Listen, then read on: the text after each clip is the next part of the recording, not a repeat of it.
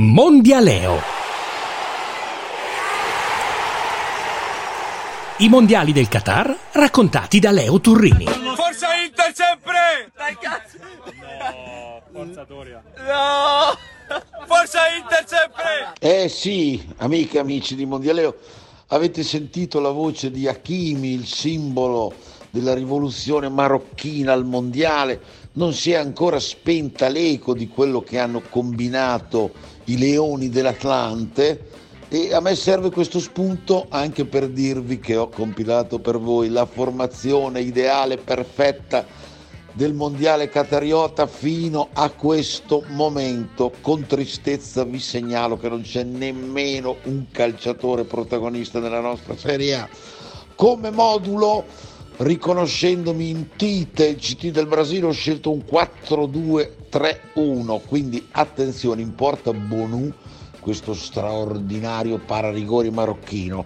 In difesa con Hakimi metto anche l'olandese Dumfries e i centrali sono il brasiliano Thiago Silva e l'altro tulipano Van Dijk. I miei due centrocampisti sono Casemiro, che è un giocatore formidabile, anche lui della Seleção, insieme a questo Bellingham dell'Inghilterra, che mi sembra la vera novità del mondiale. Poi naturalmente i tre dietro le punte, cosa volete che vi dica? Mbappé, Messi e poi ci aggiungerei il portoghese Ramos che ha trasformato in panchinaro Cristiano Ronaldo e centravanti l'idolo di Cassano, vale a dire, come sapete, Richarlison. Bianconeri, l'ammiraglio Nelson, prima della battaglia di Trafalgar, disse ai suoi uomini, l'Inghilterra aspetta che ognuno di voi faccia il suo dovere. Perciò io vi dico, tutta Borgorossa aspetta che ognuno di voi faccia il suo dovere. Andiamo. Muchachos, a mí los dedos!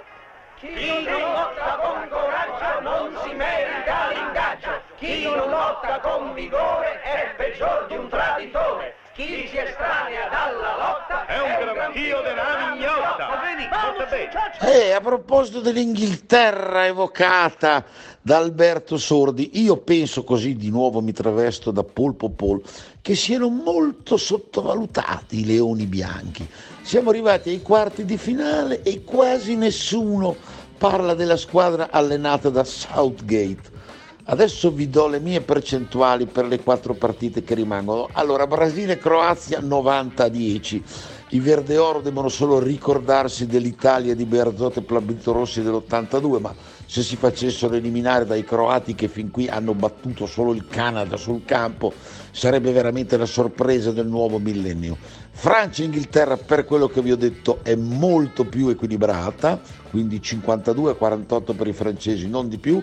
Io insisto sul Marocco che do favorito 51-49 contro il Portogallo, mentre Olanda-Argentina, vabbè, eh, l'Olanda un nuovo Cruyff, non ce l'ha, l'Argentina l'erede di Maradona ce l'ha con Messi, quindi 55-45 per l'albiceleste.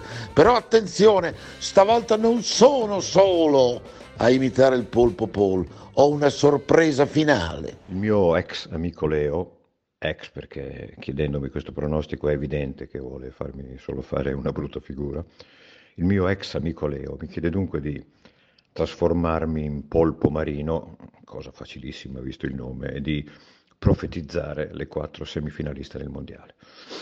E allora a questo punto, sfidando il masochismo, ho deciso di andare anche oltre, avventurandomi fino alla finale non richiesta, al grido breriano che i pronostici li sbaglia solo chi li fa.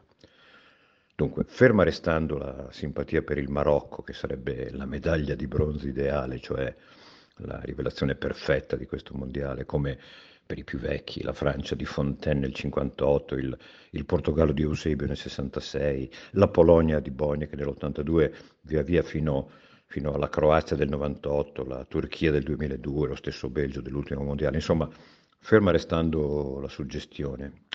I miei tentacoli polipeschi dicono invece che le quattro elette saranno Argentina, Brasile, Francia e Portogallo. Non tanto per convinzione assoluta quanto per seguire un mio piccolo sogno. Allora, è evidente che la finale annunciata e da tutti attesa è, è Brasile-Francia, Neymar contro Mbappé. Io invece che sono un vecchio dreamer, voto per Argentina-Portogallo. Così quei due lì uno chissà anche stando in panchina, eh, risolveranno una volta per sempre il grande dilemma su chi sia stato il migliore. E adesso mi reimmergo con i miei tentacoli nell'oceano, così, così Turrini non mi trova più. Au saluto. Ebbene, lo ammetto, era Marino Bartoletti. Vi segnalo il suo ultimo libro meraviglioso, La discesa degli dei, che completa una trilogia fantastica dedicata agli eroi rimpianti e compianti dello sport. E poi vedremo se è più polpo lui o se sono stato più polpo io.